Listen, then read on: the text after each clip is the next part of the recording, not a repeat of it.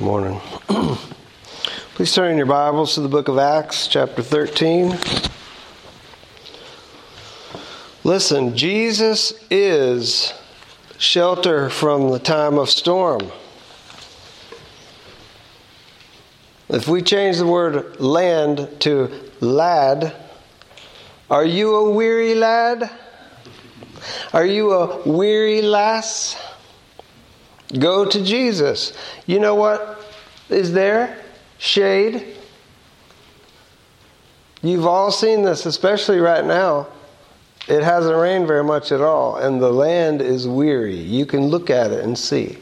But there's some spots that are in the shade all the time, and they look way better than the stuff that's just been exposed to the elements. Listen, go to Jesus.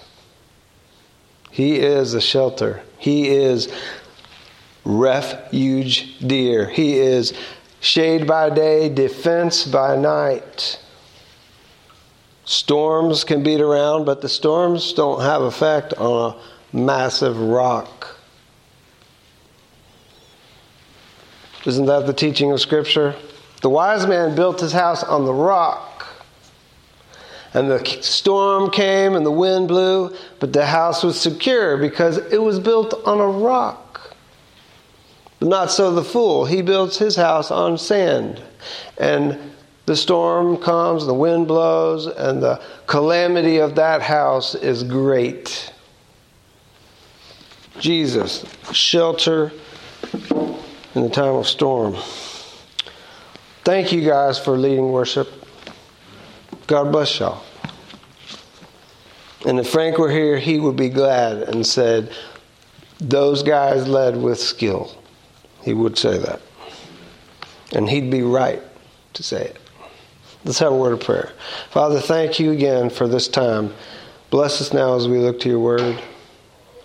Father, our desire is not to look for confirmation of what our ideas are.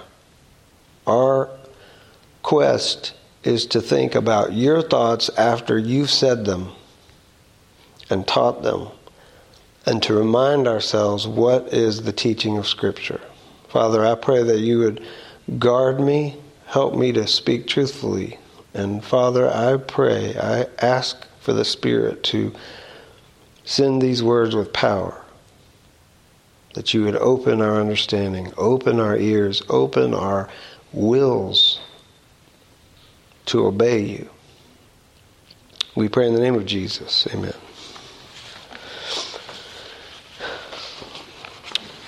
Last time we read a pretty big chunk of Scripture, um, and we're going to do that again today. And listen, really, it it was intended to be read that way.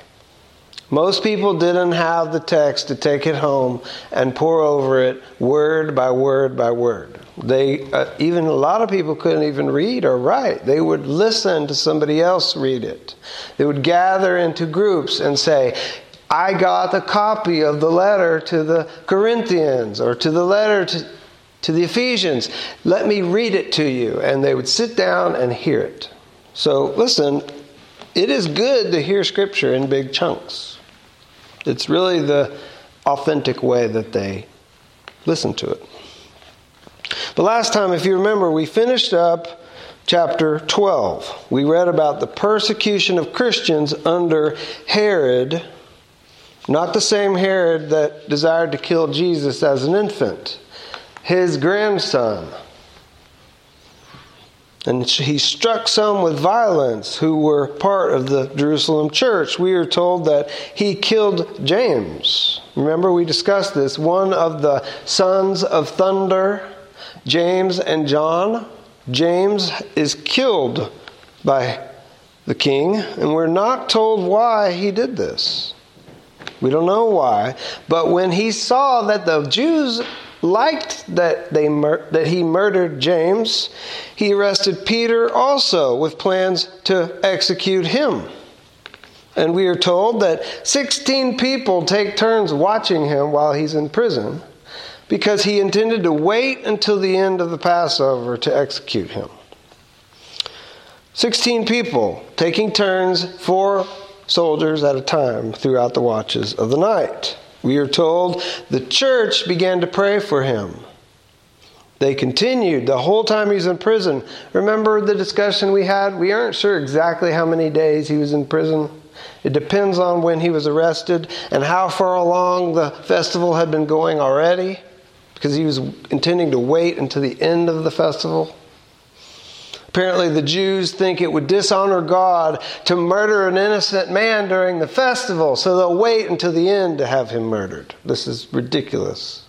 But in God's providence, it spared Peter.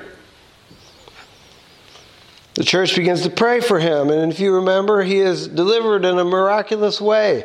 Chains just fall off of him. Somehow he's able to walk past 16 soldiers who are there to guard him. Doors magically open. Not magically, divinely open.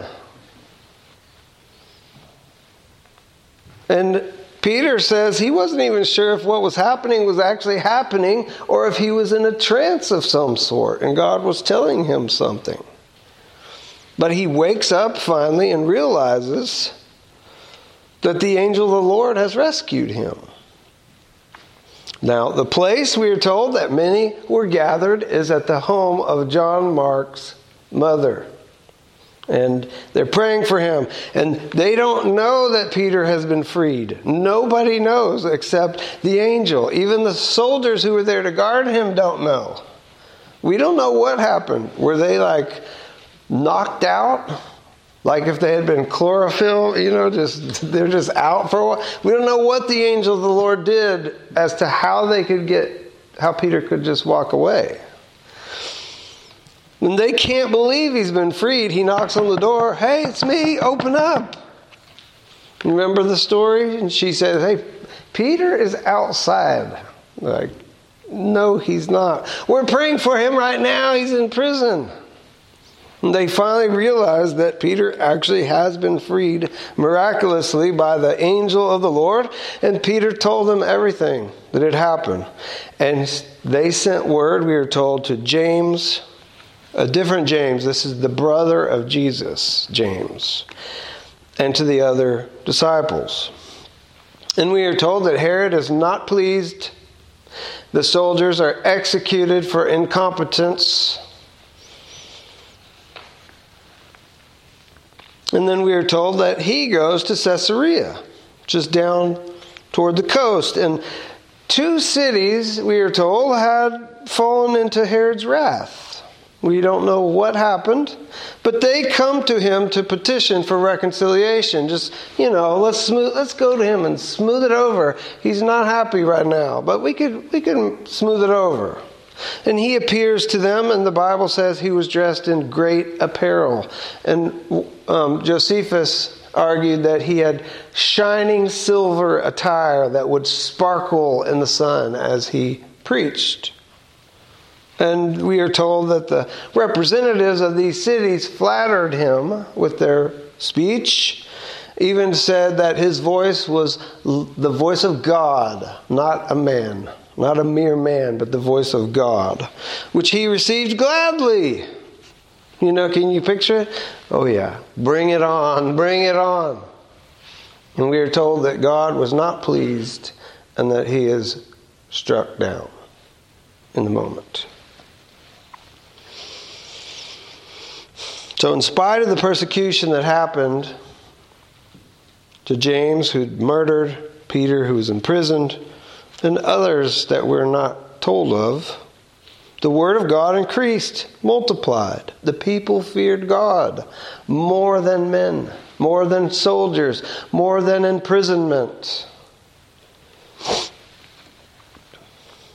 God's at work, and listen, even in our day, there's many people, right? Many people in our day that go out and preach even when they're commanded to stop. Even when they're commanded, stop gathering. No gathering. They say, okay, I'll meet you by the tree at 9:30. And they sneak out and gather. Why? Because they fear God. He's the shelter in the time of storm, not the government. The government is the raging sea. The, the shelter is Jesus. God's work can't be stopped. Kill his, kill his messengers? It just emboldens the others.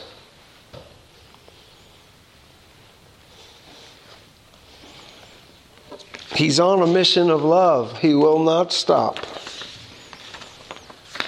He will not stop. Well, let's read chapter 13. We're not going to stand, but I, I pray that you'll pay attention.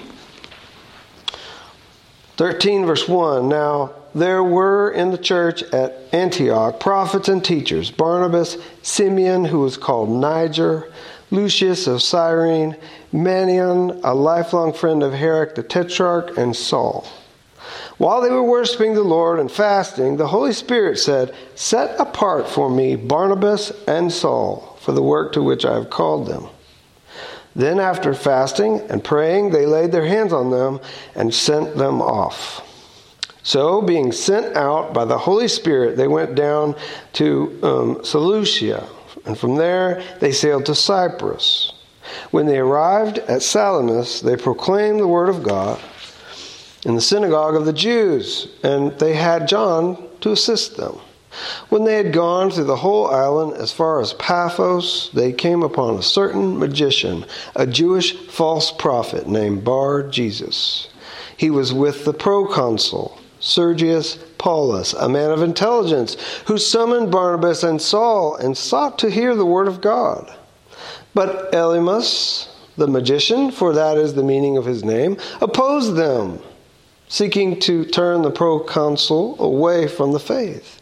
But Saul, who was also called Paul, filled with the Holy Spirit, looked intently at him and said, You son of the devil, you enemy of all unrighteousness, full of all deceit and villainy, will you not stop making crooked the straight paths of the Lord? And now behold, the hand of the Lord is upon you, and you will be blind and unable to see the sun for a time. Immediately, mist and darkness fell upon him, and he went about seeking people to lead him by the hand. Then the proconsul believed when he saw what had occurred, for he was astonished at the teaching of the Lord. Now, Paul and his companions set sail from Paphos and came to Perga in Pamphylia. And John left them and returned to Jerusalem, but they went on from Perga and came to Antioch in Pisidia. And on the Sabbath day they went down into the Sabbath and sat down. After, excuse me, they went down into the synagogue and sat down. After reading from the law and the prophets, the rulers of the synagogue sent a message to them saying, Brothers, if you have any word of encouragement for the people, say it. So Paul stood up and motioning with his hand said, Men of Israel, and you who fear God, listen. The God of this people Israel chose our fathers and made the people great during their stay in the land of Egypt. And with uplifted arm, he led them out of it. And for about 40 years, he put up with them in the wilderness. And after destroying seven nations in the land of Canaan, he gave them their land as an inheritance. All this took about 450 years, and after that he gave them judges until Samuel the prophet. Then they asked for a king, and God gave them Saul the son of Kish, a man of the tribe of Benjamin, for 40 years. And when he had removed him, he raised up David to be their king, of whom he testified and said, I have found in David, the son of Jesse, a man after my own after my heart, who will do all my will.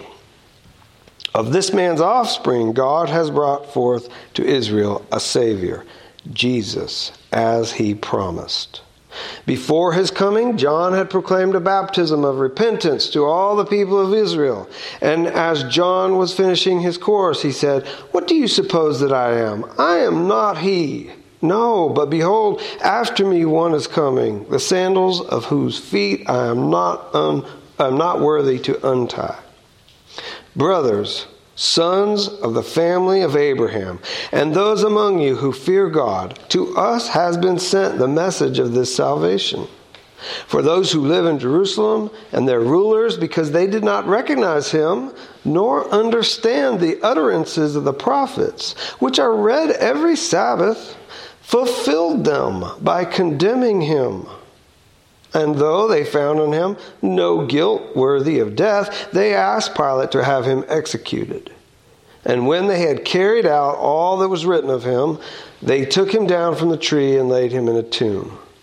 But God raised him from the dead, and for many days he appeared to those who had come up with him from Galilee to Jerusalem, who are now his witnesses to the people.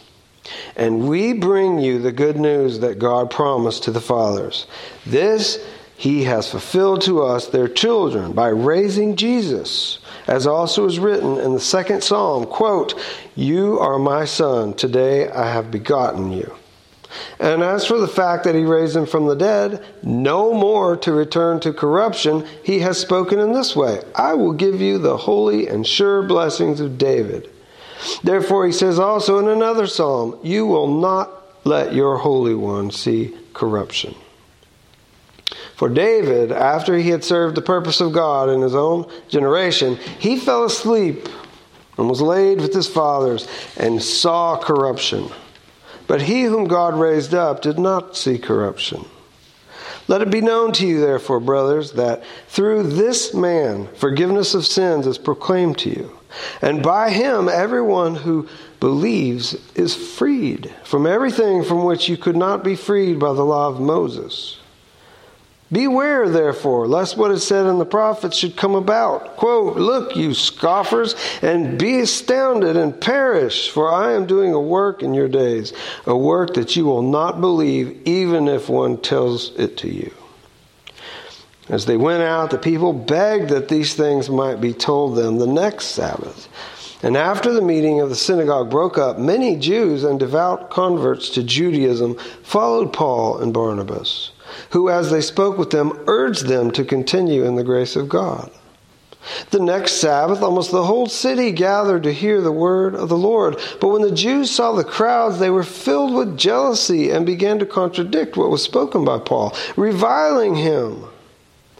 And Paul and Barnabas spoke out boldly, saying, It was necessary that the word of God be spoken first to you, since you thrust it aside and judge yourselves unworthy of eternal life. Behold, we are turning to the Gentiles.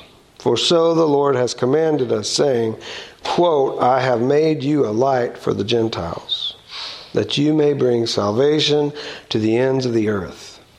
Verse 48 When the Gentiles heard this, they began rejoicing and glorifying the word of the Lord. And as many as were appointed to eternal life believed. And the word of the Lord was spreading throughout the whole region. But the Jews incited the devout women of high standing and the leading men of the city, stirred up persecutions against Paul and Barnabas, and drove them out of their district. But they shook off the dust from their feet against them and went to Iconium. And the disciples were filled with joy and with the Holy Spirit. Amen. There's a lot that dovetails very nicely with what we just discussed this morning um, about David, about Christ. You know, David wrote about the Holy One not seeing corruption, and he wasn't speaking about himself, someone else. But we'll get there verses 1 through 3 prophets and teachers in the church at antioch. So this is not the same antioch where he was before. There's many cities that were named antioch after a previous king depends on the number. Between 15 and 20 other antiochs were around in the area. It's basically you know if you really admire your dad and you go all over the world and every place you go you know what? I'm going to name this one after my dad too. I like it. Actually, this one's going to be called after my dad also, and up to 20 in ancient times. But the two that we've heard about were the two most prominent the one that's in Syria, and then this, this other Antioch. We're talking about the one now, the one in Syria. um, there, there's in the church there are prophets and teachers. And we, we hear a list of prophets and teachers. They're not all prophets and not all teachers. It's a mixed list. In the list, we have Barnabas, Simeon, who is called Niger, Lucius of Cyrene, um, a lifelong friend of Herod the Tetrarch, and Saul. So there's a group of prophets and teachers also with the church, right? In the church at Antioch, we are told. This is not just a few people. It's the church, and then specifically, let's talk about these this subset of the people that are there too. While they were worshiping the Lord and fasting, it seems to be an extraordinary time of devotion. They're worshiping, they're fasting, they're together. I don't think this is a short meeting that they did the, on the first day of the week. They seem to have been seeking God's will Show us the path. What are we to do now, Lord? You've been saving Gentiles in other cities. The gospel is expanding. What, what should we do now?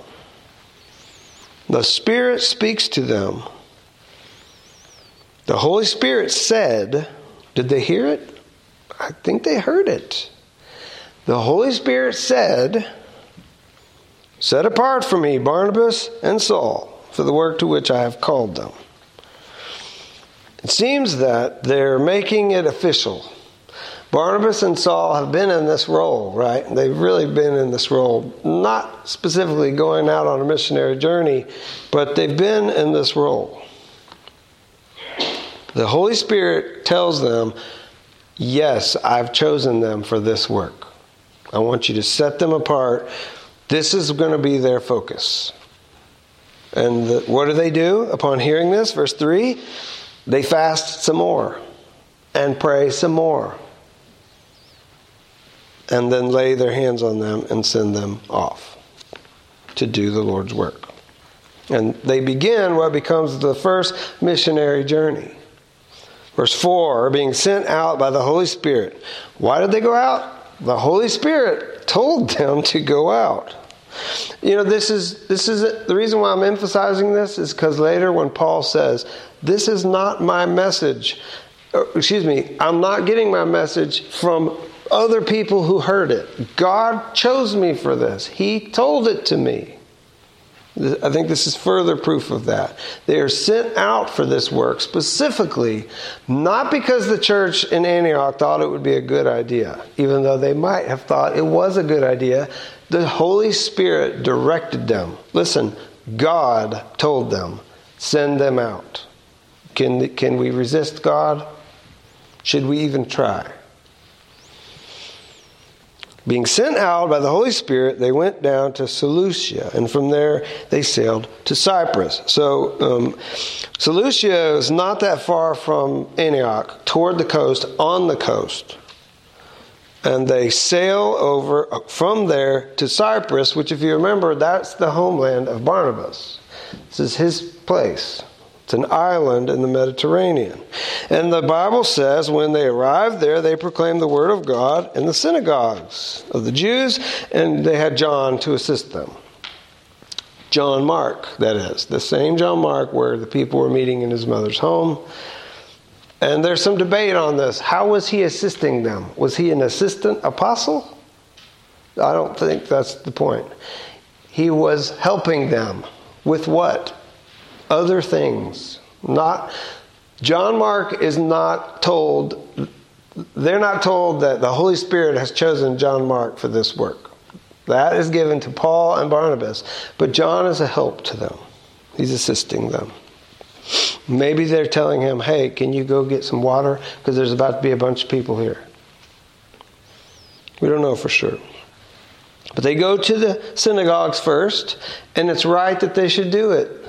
They already believe in the validity of the Old Testament scriptures. They already believe that there's one God over the universe. And if they truly, sincerely believe, they're right. They're on the right path. They are like David, a faithful Jew. And we are told that they preach from there on the east side of the island all the way to the west side of the island to Paphos, which is almost 90 miles away on the island. So they preach from where they arrive on the east coast of Cyprus and go all the way across the island into Paphos. As far as Paphos, it says. And there they came upon a certain magician, a Jewish false prophet named Bar Jesus. Well, this is interesting. Did he name himself Bar Jesus? It's just interesting that a false prophet would have a name that sounds similar. Bar Yeshua, maybe, you know. I don't know. But either way, he seems to be an evil, he's definitely an evil man, a stumbling block for the people of God, and a stumbling block for people who want to come to God. And this is this is interesting because it says verse 7 he was with the proconsul Sergius Paulus a man of intelligence so this is not a dummy who's fooled by tricks right this magician is influential in his life but it's not because he's dumb He's smart. The proconsul, the meaning is he was governor of the island, basically. The highest Roman official on the island. And listen, he would be a man of great power and influence on, in that area, certainly, but perhaps even outside of the area. He wants to hear what's happened he summoned Barnabas and Saul and sought to hear the word of the Lord, word of God. And the magician, seeking to turn away the proconsul from the faith, opposes them. So, this, you know, we have no idea how long this relationship between the magician and Sergius Paulus has been going on. But I'm sure that the magician was eager to hold on to the influence he had with the governor of the whole island. And was that a monetary benefit to him? If he's like the other magician that we've read about, the, the Simon guy, he definitely was interested in money. So I think it's likely. He wanted to maintain his influence. The, the governor wanted to hear, he was interested. Perhaps ready to believe. And the magician is opposing it and saying, No, no, no, don't call them here. Verse 9 Saul, who's also called Paul. So here we have the renaming of Paul from the Saul who persecuted the church to Paul. And, and he's, he's called Paul from here on. Paul, by the Spirit, re- rebukes him. And God afflicts him with blindness, and he can't see at all. The text says he's looking for someone to lead him around by the hand. He doesn't know where he is and can't walk at all. He's blinded. And listen, it's the timing, right? Paul says God is going to afflict you with blindness, and immediately he is afflicted with blindness. If it happened a month later, it might not be as powerful. The proconsul might not have gone, What just happened? Whoa, these guys are serious. God is real. And we've talked about this before, but miracles are often used by God to bring people over the edge. They're close to faith, but not quite. And then they see miracles, and now they believe. Do you believe in miracles? I do. But I haven't seen one. But if I did, I don't think it would hurt my faith. I think it would increase it.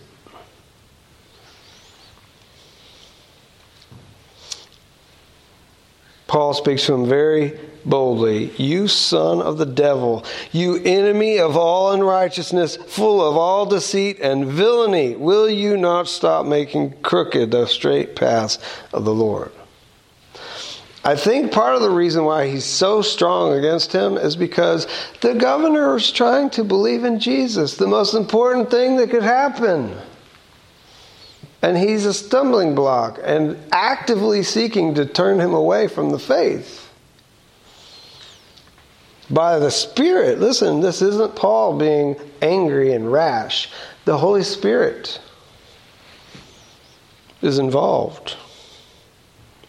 Right? Verse 9 Paul, filled with the Holy Spirit, looking intently at him, and then gives him the bad news. You're about to be blinded. Verse 12. Then the proconsul believed when he saw what had occurred, for he was astonished at the teaching of the Lord. And you would be too, God willing. And we're not told anything else about the church there. We don't hear any more about this Roman governor or, you know, how God used his sphere of influence to increase the kingdom of God. We don't know. Um, we, we are told about bishops from Paphos and Cyril and Saprikios. When you, if you look through some of the councils that met, councils of Nicaea in 325, Constantinople 381, and Ephesus in 431, there are specifically bishops from the island at attending those councils.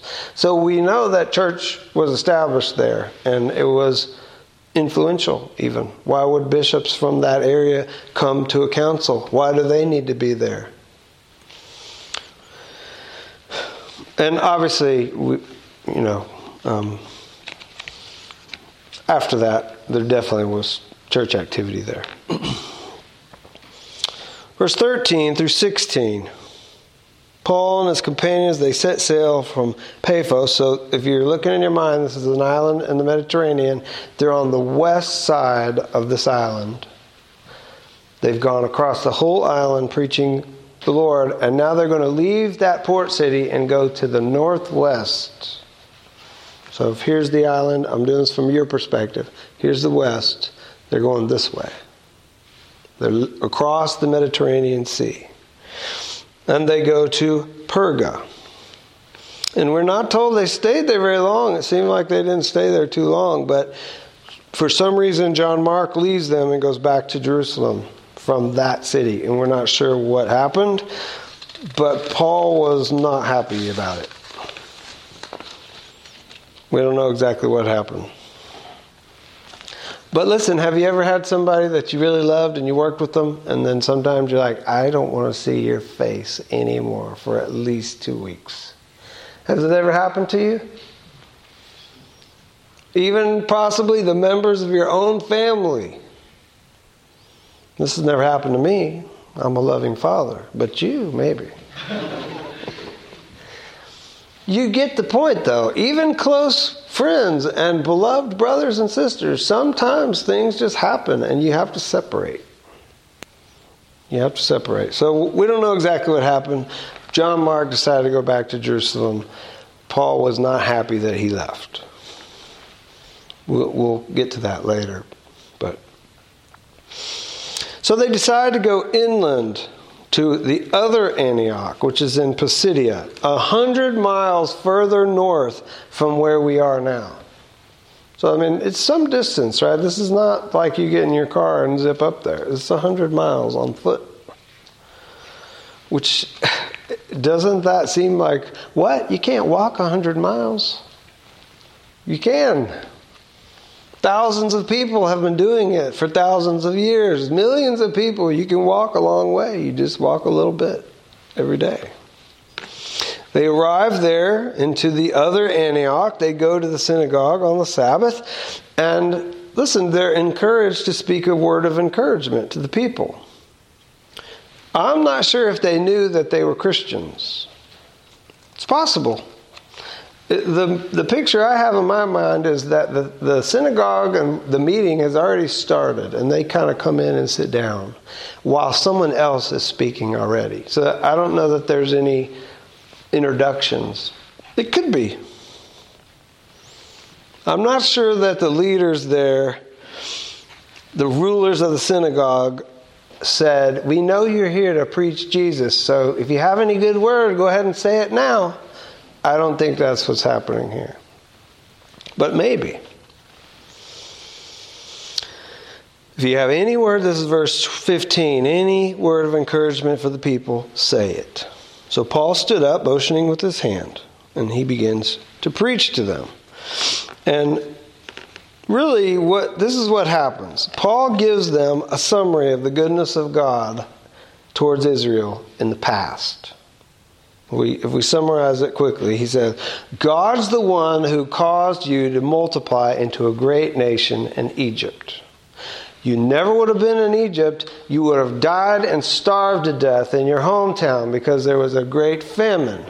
But God preserved many lives through Joseph, remember? And led the people to leave that area where there was no food and nothing, and they certainly would have starved to death, and brought them into Egypt. And there God blessed them but we are told that Pharaoh didn't, didn't remember the relationship with the next Pharaoh, didn't remember the relationship with Joseph and the Jews, and just thought, There's, these people are going to be way more than we are pretty soon, and we'll be their slaves.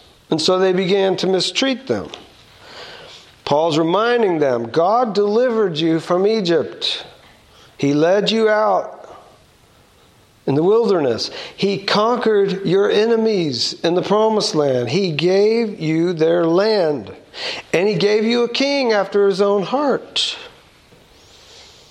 Remember that? If we if we look through there quickly, he says 450 years. So roughly 400 years in Egypt, 40 years wandering in the wilderness, and 10 years for the conquest of Canaan roughly 450 years, God has you you've been told about the goodness of God. The people complained and he would afflict them, but he would also be merciful and relent and not utterly destroy them completely. Verse 22 When he had removed him, speaking of Saul, he raised up David to be their king, of whom he testified and said, I have found in David, the son of Jesse, a man after my heart, who will do all my will. There are various titles that are used, and sometimes we are told that someone is the friend of God, which is very, you know, what an honor to be called the friend of God to be called a man after God's heart? What's God's heart like? Beautiful and loving and, and amazing. That's how David is. And if we read the story of David, we might say, doesn't seem like it. Why is he running wild in the land of Philistines and killing people? Yeah, he's not God. He's sinful. But in general, he is a man after God's heart. Verse 23 Of this man's offspring, God has brought forth to Israel a Savior, Jesus, as he promised. So his point was, let me remind you about the goodness of God throughout the history, even, even in giving you David. Through David, Jesus has now come. He promised that the Savior would come. John talked about him, he says. He proclaimed a baptism of repentance first, but then said, I'm not the one, though. I'm, I'm making straight the path of the Lord. I'm not the one. I'm low, low compared to him. Like I can't even tie his dirty shoes. I'm low, low. Or untie them. And then 26, now that we've established that God has blessed Israel for over 450 years, let's talk about the blessing that we have in Christ Jesus. He brought us salvation. Verse 32 through 39, Paul talks about how they're bringing the message of salvation. The scriptures spoke about the day Jesus would rise from the dead and bring forgiveness of sins. By faith in him comes freedom. You see that there? Um, this is verse 39. By him, everyone who believes is freed, but everyone from, from everything which you could not be freed from the law of Moses. Now, we have some visitors. That, that, those of you who are here, you know what I'm going to say about this, but we are not trying to obey the law of Moses. Listen to me. Somebody say amen. We're not trying to obey the law of Moses. It was good. Its time has been fulfilled. Jesus is here. We are following the new covenant of God in Christ Jesus. Could you be freed in the law of Moses? If there was any sense of freedom, it was temporary and fleeting. But ultimately, no. There is no forgiveness of sin by the blood of bulls and goats. It can't take it away. It can cover it up for a minute. But it has to be repeated again and again and again. And it really doesn't do what we need. It doesn't change the heart. What we need is a heart transplant. Through Jesus, we get it.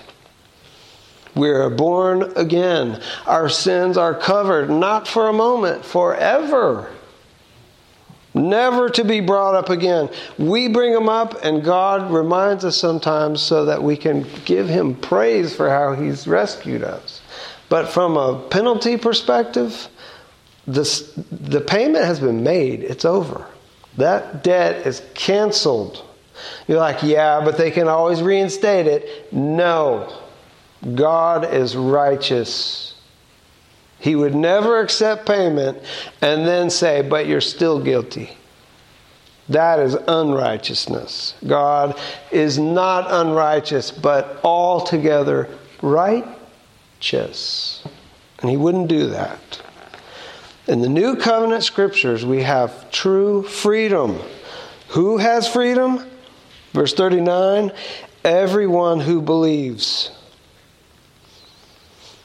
So the question is anytime you hear the scriptures, listen to me, anytime you hear the scriptures, you ought to ask, do I believe what I'm hearing right now? When it says everyone who believes is freed, is that me? And I don't mean to doubt whether God can do it. I just mean make sure. Examine yourselves and see whether you be in the faith. Because self deception is terrible. You trick yourself into thinking you're a thing when you actually aren't a thing. Right? Jesus said, Many will say to me, Lord, Lord. And I'll say, I never knew you. And they'll say, What? Impossible. We've even, we did a lot of stuff in your name. He's like, I never knew you. You deceived yourself. I never knew you. We weren't friends. Do you see the danger of that? It's very intense and scary that somebody could think they really were, but they weren't. An actual believer. They weren't actually free. Verse 40, Paul says, Beware therefore. You can be freed by belief in Christ because he didn't see corruption. God raised him from the dead. He appeared to many people. Forgiveness of sins comes through him. You can be freed, but beware, therefore, lest what is said in the prophets should come about. Look, you scoffers, be astounded and perish. For I'm doing a work in your days, a work that you will not believe even if one tells it to you. He's warning them against the sin of unbelief, the sin of seeing and hearing the good news, but refusing to believe it. Do you see why that's such a sin? God does the, the greatest thing He's ever done to the children of men. He sends forth His own Son, the King of Kings, the one who upholds the whole universe by the word of His power, to give a blessing to you. Uh, an act of the greatest love that's ever been demonstrated. In fact, we have this exact language in the scriptures, don't we? God demonstrated his love. How? Because he sent Jesus to sinners.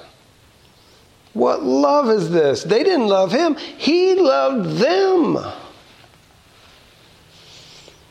And so to, to hear that good news and then say, I don't believe that, it's an offense to God.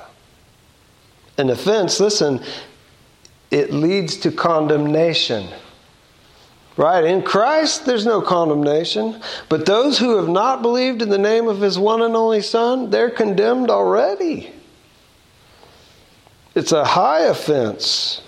God overlooked sins by not destroying them instantly, but he will not overlook the sin of rejection of his son. It's not just a preference whether you decide to believe or not. It is an offense to God. I have loved humanity and sent my son. Believe in him. Times of refreshing will come. You'll be freed. You'll be happy. You'll have shelter in the time of storm. But if you won't, listen, there's a storm of wrath coming. And there'll be no shelter.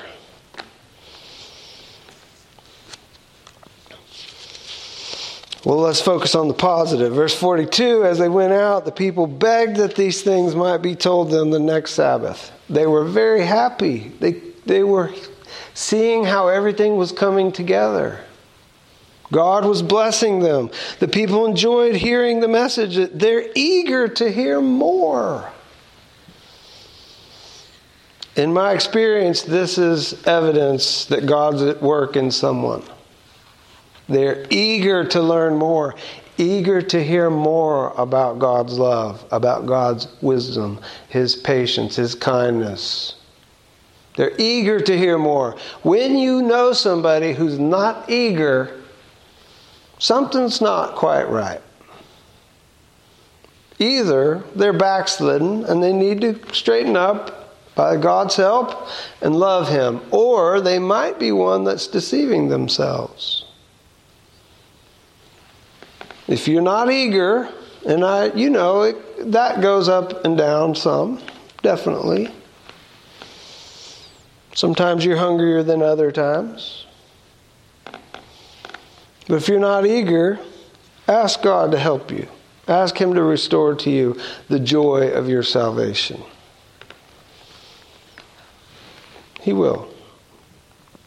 Verse 44 the next Sabbath, the whole city gathered to hear the word of the Lord. But the Jews, this is the, probably the Jewish leadership, right? They've been in the synagogue the whole time. The people are going to be Jews.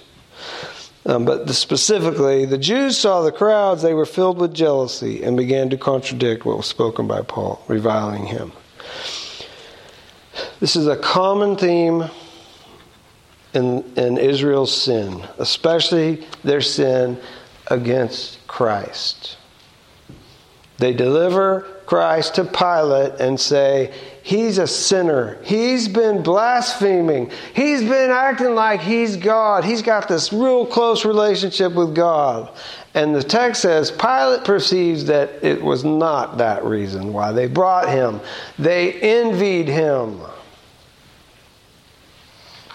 And the same problem is happening here. They're filled with jealousy. They can't believe these strangers are coming in here. They're taking away all our influence. The crowds are just hanging on their every word. They're jealous and they begin to contradict what was spoken by Paul, reviling him. Verse 46 Paul and Barnabas spoke out boldly. It was necessary that the word of God be spoken first to you. Since you thrust it aside and judge yourselves unworthy of eternal life, behold, we are turning to the Gentiles. It doesn't mean they never preached in synagogues ever again. There, they turned to the Gentiles. And this is an interesting phrase. You judge yourselves unworthy of eternal life.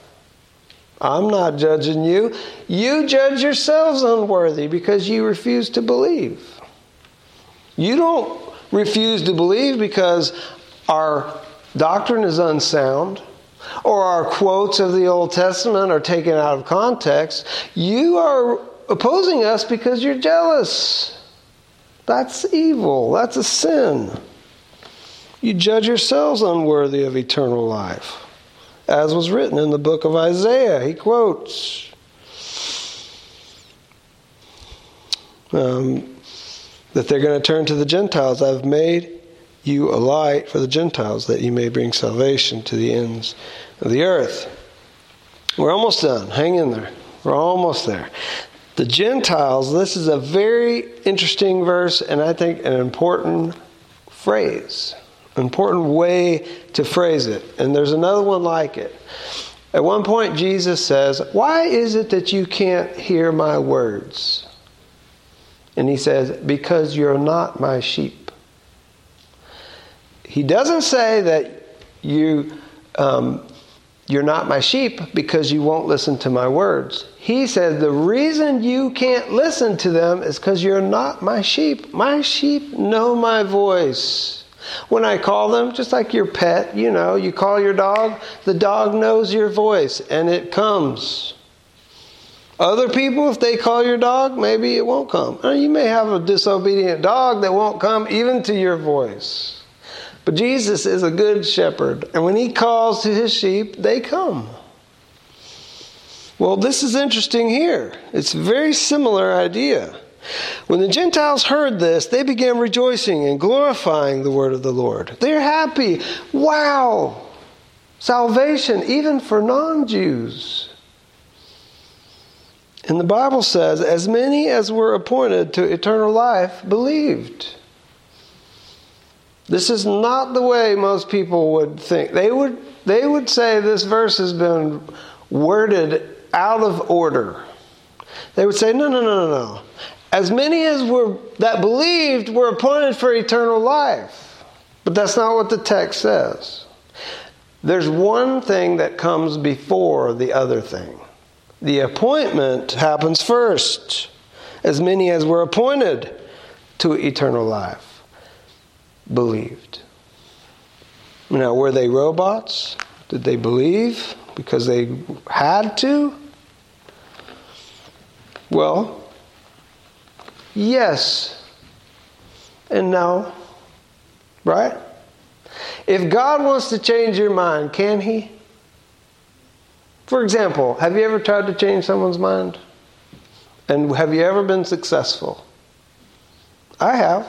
Sometimes I'm successful. I change somebody's mind. When I tell them the Astros are the best baseball team in the world, sometimes I convince them. Not very much around here, but. You've been able to convince somebody of things before. Okay, well, God is God. And if he understands all mysteries of black holes and dark energy and that we're floating right now on a rock through a, a space filled with nothingness, we can't understand this. But he can. He, he created it. And if he wants to change your mind, he can do it easily. And you don't do it as if you're forced and compelled. You actually want to do it. He's that skilled. Right? You might be able to make your kids do something, but you might not can make them want to do it. He can change your mind. He can woo you and change your mind. And he does. But if you want to know if you're a robot, I mean, the, way, the, the more accurate description, which my, my, wife reminded me of, is we're really compared to pots. Right? He's the potter, we're the clay. Can't he make whatever he wants? And would the pot at, talk back and go, I didn't want to be a pot, I wanted to be a basin? Right? That whole idea is ridiculous that the clay would argue against the potter. The clay just does what the potter wants. And that's what Paul's argument was. Are you a robot? worse than that. If the idea of being a robot offends you, the scripture's like, no, you, you don't move at all. do nothing except what God made you to do. That's from his perspective.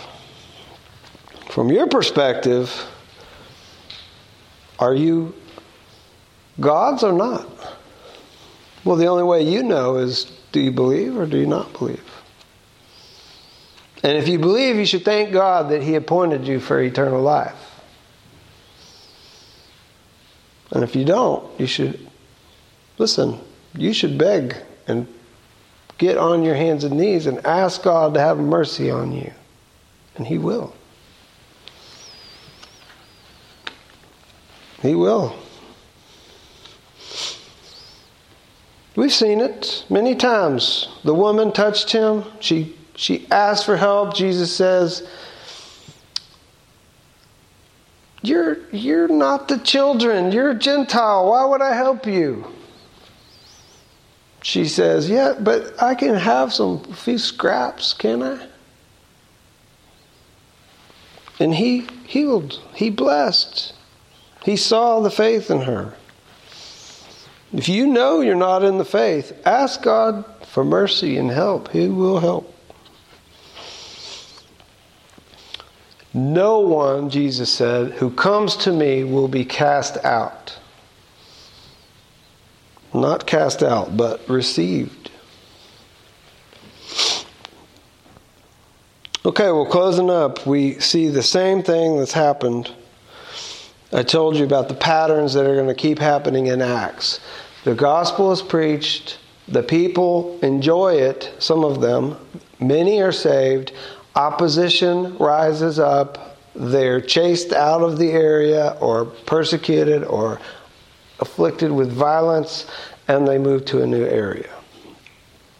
Um, verse 49 the word of the Lord was spreading throughout the whole region, but the Jews incited the devout women of high standing and the leading men of the city, stirred up persecution against Paul and Barnabas, and drove them out of the district.